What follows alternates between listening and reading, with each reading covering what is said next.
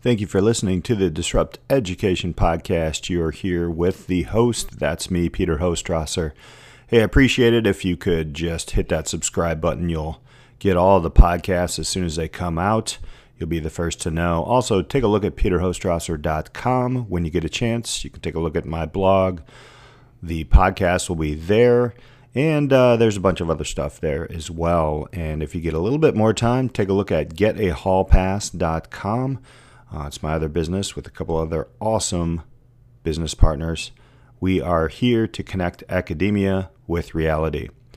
Today's guest is Jordyn Hawkins Rippey. He's an intercultural trainer, an international education professional, an education diplomacy advocate, a Fulbright scholar, and all around a higher ed enthusiast. This is a great interview Stay tuned. We'll be back right after this. If you have a child who's passionate about getting into a really great college, you take him to an SAT coach. If you have a child who's really passionate about playing basketball, you take him to a basketball trainer. But if you have a kid whose passion is off brand or is trying to find their passion and ignite it, you need to take him to Peter Hostrawser. When I was a junior in high school, I began making videos on YouTube doing something in my small business management class that has never really been done before. It wasn't before long that I met Peter Hostrawser, the small business management teacher who helped put me on a course of entrepreneurship, one of which has been the most uplifting and passionate journeys of my life. Peter is a master at pinpointing passions and opening doors for the youth who need just one correct move to set them in the right direction. He will triple down on their strengths, help them build their network and portfolio, and most importantly, help them utilize these learning points so that they can make money with their passion to live their dream life. I, as well as many others, can honestly say that we wouldn't be where we are without his business and coaching expertise. If you're looking to help your student ignite their passion, contact Peter Hostrawser at phostrawser at gmail.com. The Disrupt Education vlog can be found on YouTube. To hear it in podcast form, search Disrupt Education on any of the following podcast platforms Anchor, Apple Podcasts, Google Podcasts, Breaker, Castbox, Overcast, Radio Public, Pocket Cast, Spotify, or Stitcher.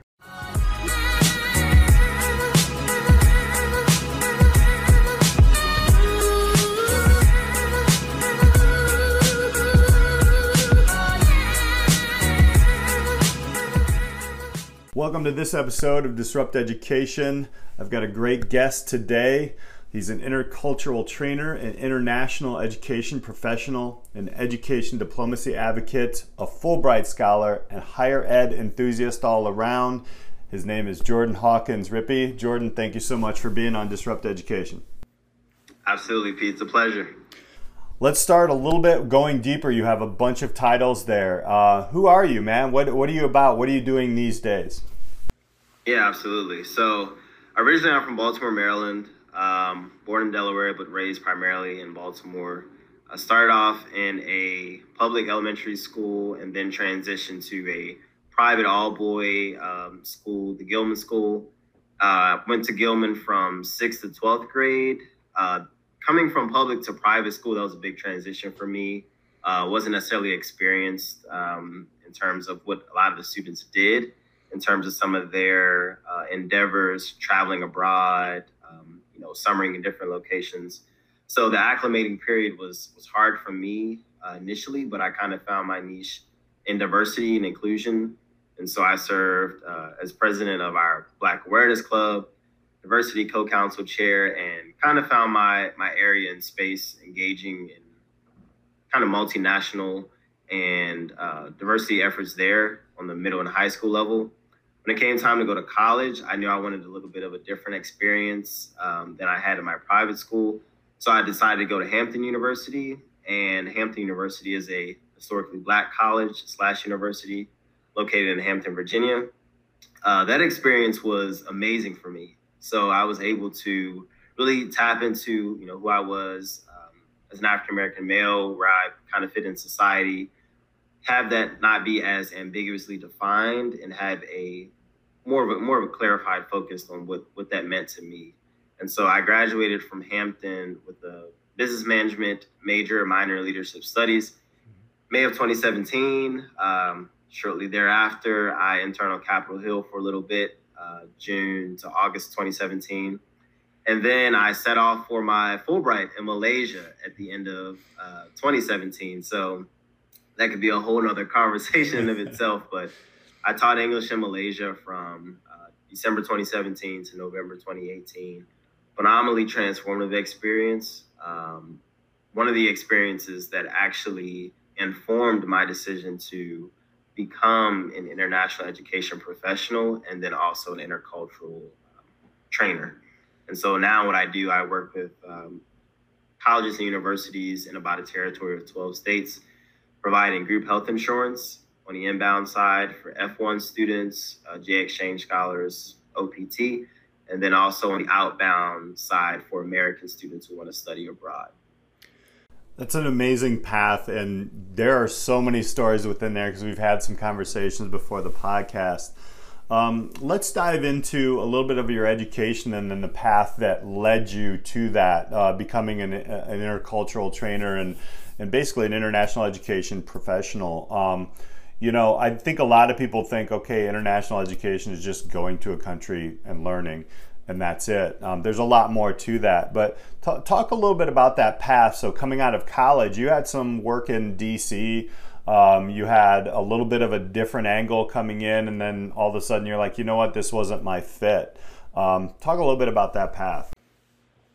Yeah, so like I said, I was a business management major while I was at Hampton. Um, did very well in the corporate environments. A lot of my internships, you know, whether it was PwC or um, you know Deloitte or anything else, did pretty well in those corporate environments. But there was always something that seemed to be missing in terms of how I unleashed my gift, you know, into the world. And I knew that I had a gift of engaging with these multifaceted individuals, and that's a gift that can be used, you know, in business on the international level. But I wanted to be able to more directly engage with you know students directly engage with professionals uh, whose job it was to make make students feel at home here in the U.S., but also have American students get interested in studying abroad as well. And so, kind of prompted what prompted that change really was towards the end of my junior year and towards the start of my uh, senior year. I hadn't heard of Fulbright before. Um, we hadn't had we haven't had a Fulbright scholar in almost 44 years. Mm at Hampton University. And so I heavily relied upon the Honors College Department, uh, Dr. Carlton Long and Dr. Sabin Duncan. I'll be remiss if I didn't mention those two individuals because they significantly helped in terms of identifying other Fulbrighters from other you know schools that could help me, identifying the resources to help me draft my statement of grant purpose and my uh, all of my the rest of my essays, recommendations, and I chose that in particular out of, you know, a wide gamut of other scholarships because what I saw in Fulbright was really the chance to be able to go abroad and culturally uh, engage people that didn't identify as myself. And I knew that if I was going to have a good chance of getting any of these, you know, prestigious scholarships, whether it be, you know, Marshall, Mitchell Rhodes, Fulbright, I wanted to be intentional about how I was using my gifts to uplift and make a change. And so I applied to Fulbright, uh, Thailand at first, and specifically Thailand. Uh, didn't get that. I was designated an alternate, so I was kind of you know a little shot uh, in terms of my morale back in April of 2017. But uh, in August of 2017, I got a letter saying that um, I had an update regarding my candidacy. And with that letter, you know, I hopped on the phone with uh, regional director at IIE, and they said they wanted to send me to Malaysia, and I enthusiastically accepted. And so, one of the things that you know I tried to try to get out of that and try to understand was not to neglect you know my corporate experiences uh, prior to Fulbright and prior to being in the international education space but to really utilize those experiences and to uh, help even other people in the corporate space that might want to kind of get out of the box um, in the corporate grind and do something more along the lines of using their own study abroad experiences if they you know had had them because i found people had had these study abroad experiences but they they kind of left them at the door if you mm-hmm. will when they came back and re-entered into the United States. And so I wanted to get that, you know, get that passion out of them, if you will. When um, you were at um, Hampton, you were working with these two two professors. Is that is that who the the two professors you mentioned? How did you? I just put this out there, and I know it's a little bit off of what what the questioning I was going to ask, but how did you understand how to network and, and to ask for some some of these you know uh, professionals? Uh, I just put something out on social media today. It was just like I didn't do that in college. Um, I'm a little bit older than you, just a little bit, uh, but uh, I think that was a huge mistake on my part, and I, I, love to hear that story. What was that like? How did you know to ask for for help or ask uh, uh, an elder to say, "Hey, help"? Uh, what are the options that I have? Yeah, so for me, I knew one of my gifts has always been just connecting with people, and so I know it comes a little easier to me um, than others, but I also had to humble myself in the process, um, not just in the Fulbright application process, but as I evolved from, you know, kind of a younger adult to a young college student, mm-hmm. asking for asking for help became paramount to my success. You know, if I didn't know something, it wasn't for me to sit, you know, in a class and just say, well, I'm going to get it somehow and absorb the information through some, you know, crazy osmosis form. you know, it, it, was one of those things where I had to be intentional about um, about asking and seeking out those resources. So when it came to Fulbright, fortunately, uh, Dr. Carlton Long, he came on campus and presented a lot of these opportunities to us: uh, Rhodes, Mitchell, Marshall, Gilman, Fulbright, um, those type of scholarships. He presented to us, and it was incumbent upon us to go to the sessions that he held, whether they be writing workshop sessions on becoming more proficient essay writers, mm. uh, critiquing our essays, how to solicit appropriate recommendations for those caliber uh, scholarships, all those different things. Um, it was incumbent upon us to go to those sessions, and so I had to make up in my mind uh, do I go to these sessions? Do I pursue, you know, this phenomenal experience or prepare myself uh, for this phenomenal experience? And a lot of the sessions, you know, were on like Saturdays and stuff. Mm-hmm. So sunny day and people would be out, you know, roaming campus and doing whatever. And it's like, okay, well, I'm going to be in this, you know, kind of small room and just going, pouring over, you know, writing and having peer colleagues critique and, um, I but it was it was that I saw something that was this is something that's important to you, seeing something that's bigger than yourself.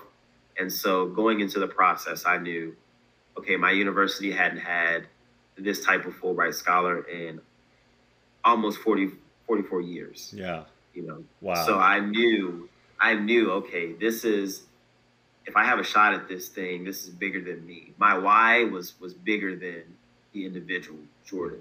Mm-hmm. And so that's what, what drove me to seek those resources out and, and network appropriately. That's an amazing. I, I know probably that's where I wouldn't have done that. I would have been the dude out on the Saturday lawn, and that's probably why. yeah, right. You know, there were times I'm like, ah, I, I really have to go, but kind of kept me focused. Um, so now you're you're kind of in. Uh, explain a little bit of what intercultural trainer is. I don't think a lot of my audience really understands what that is, and and um, yeah, tell us a little bit about that. Yeah, so intercultural training, um, it's not a field that has been around for a very long time, but it's a field in which some of the, the frameworks and theories have been around for quite some time. And so, really, the aim of intercultural training is to promote intercultural competence, whether it be in the business setting, if a business business is working with you know, an international team or has an international supplier. Uh, it comes in handy there. Expatriates that are relocating from one country to another country, getting them up to speed in terms of uh, different cultural nuances and how, you know, things operate generally within uh, certain environments in that country. Uh, also, it can be used for um, diplomatic training or, you know, diplomacy training. And then a space that it's becoming uh, prevalently prevalent in is really uh, mission trips, uh, churches that have mission trips, and then also in the higher ed space in terms of using study abroad experiences to help facilitate intercultural competence and have students serve as culture ambassadors once they return from their respective countries. And so, uh, what really fascinated fascinated me personally about the field was um, I didn't know it existed prior to this year. Actually, mm-hmm. I knew I had this ability to, like I said, connect with all of these different diverse individuals, but I didn't know that there was actual space where I could train other individuals mm. to engage appropriately and you know develop their cultural competence in such a way that would help them in whatever sense um, or endeavor it would be. And so that's what really interested me and got me uh, involved in the work.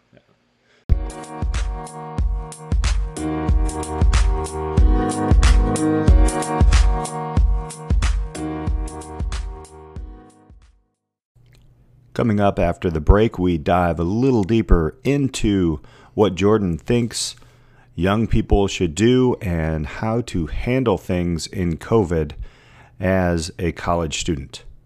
Stay tuned, we'll be right back with Disrupt Education. I want to take a moment and talk a little bit about Hall Pass Education. The mission of Hall Pass Education is to provide individuals the empowerment they need and desire to be successful in their future business and careers. This empowerment will be achieved via affordable training, coaching, and partnerships. Basically, at Hall Pass, we're going to partner with others like you to demonstrate to creatives the path to career freedom through focused and intensive dialogue and coaching that you might not have previously realized head over to getahallpass.com and sign up for more. That's getahallpass.com and sign up. It's totally free. Check it out.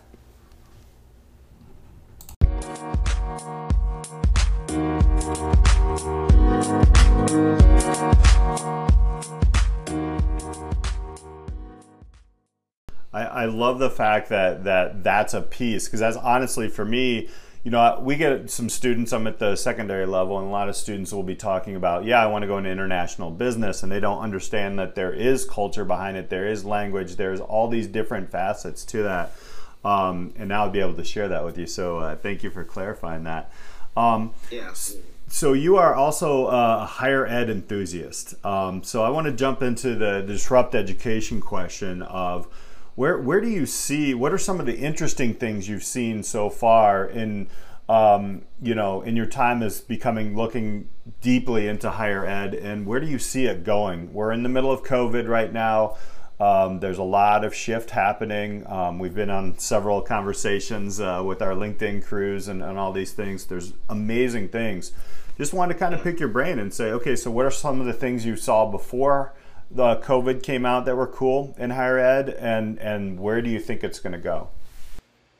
Yeah, so I'll, I'll speak from uh, I guess an international education standpoint, since that's kind of the space of higher ed that I'm in. Mm-hmm. Um, prior to COVID nineteen, I think there were we we saw somewhat of a decline in terms of the enrollments, like for international students in a lot of higher ed institutions. And a lot of that is due um, to things with, you know, administration, you know, just general politics, if you will, and different laws that are being passed. And so I think a lot of international education professionals realize that the numbers or the trends when it came to international recruitment was somewhat on, on the decline, at least as it relates to U.S. higher ed. Mm-hmm. Um, we're talking about uh, I guess post post or during COVID 19 mm-hmm. um, it's it's continuing to have kind of a, a downward spiral. I guess in full transparency, but I think people are trying to figure out now how do we migrate onto virtual learning platforms to still uh, have the aim of intercultural exchange um, happen. So, you know, the aim of intercultural exchange ultimately is having these students, you know, if it's in the higher ed space, having these students, having these scholars still be able to facilitate this cross cultural dialogue and to mutually edify one another in such a way that will allow them to conduct business, allow them to learn from one another, uh, and so forth. And so, what we're seeing what we're seeing now and what I have seen a an uptick in is having you know virtual internship programs through a lot of study abroad providers.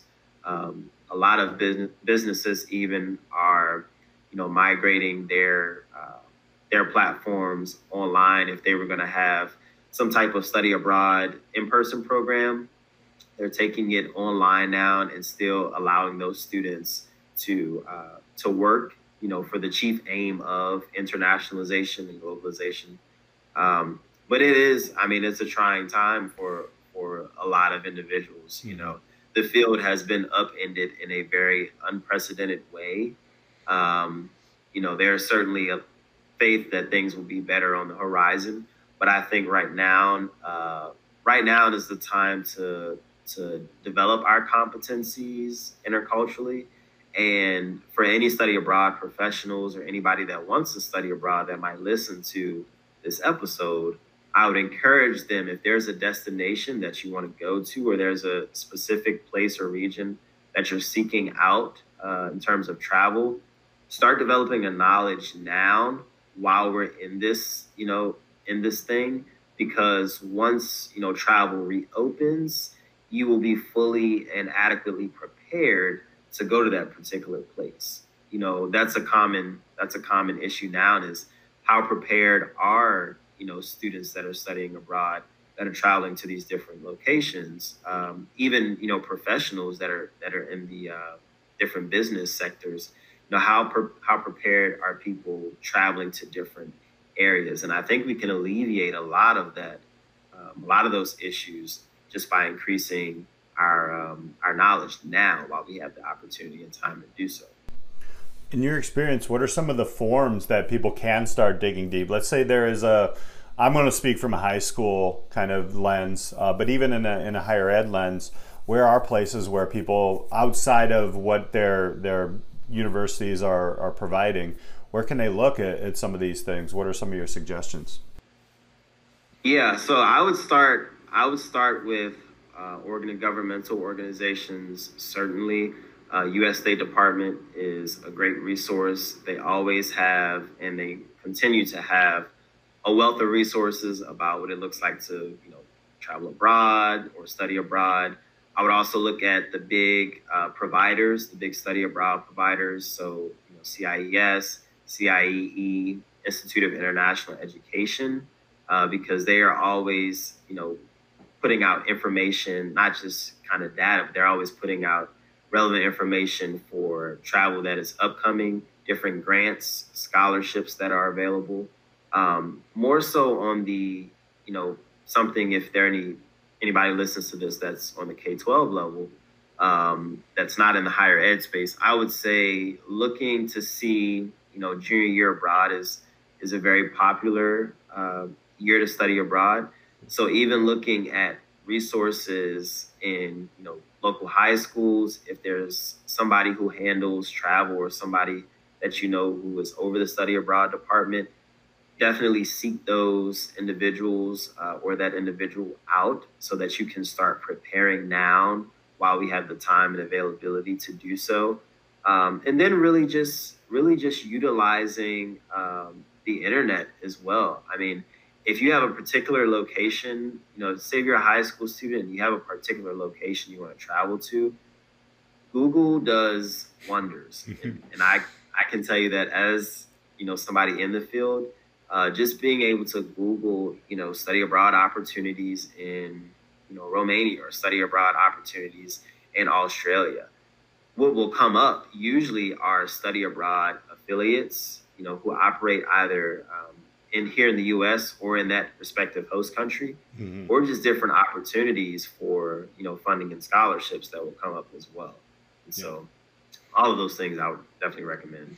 I, I think in, in the schools that I've worked at, typically it's world languages are the ones who kind of lead up those travel. I know we had some that were canceled at the, the school yeah. that I'm at right now, unfortunately. I like your offensive look on this. I really like the fact that, hey, you know what, this isn't going to stop. We're going to, we're going to, go into traveling again. We're going to continue this. Um, I personally went on a trip five years ago with a history teacher. I'm going to give him a shout out, Tyrone Williams, awesome guy uh, at Oak Park in River Forest High School. And it did change everybody's life. And it was just a 10 day EF tour trip.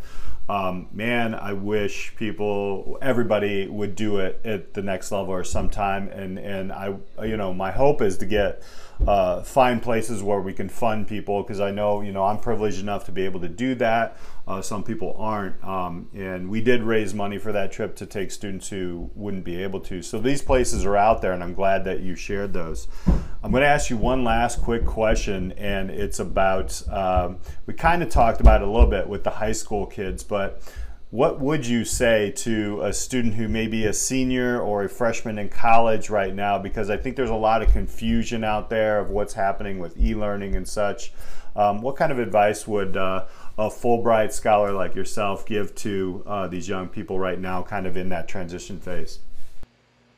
Yeah, uh, for freshmen, and I'll I'll speak to freshmen and seniors now. For freshmen that are you know entering into their first year, um, it's an exciting time, obviously, uh, a brand new world that you're going to be entered into. Um, you know, the circumstances that are at hand now obviously aren't the most favorable circumstances.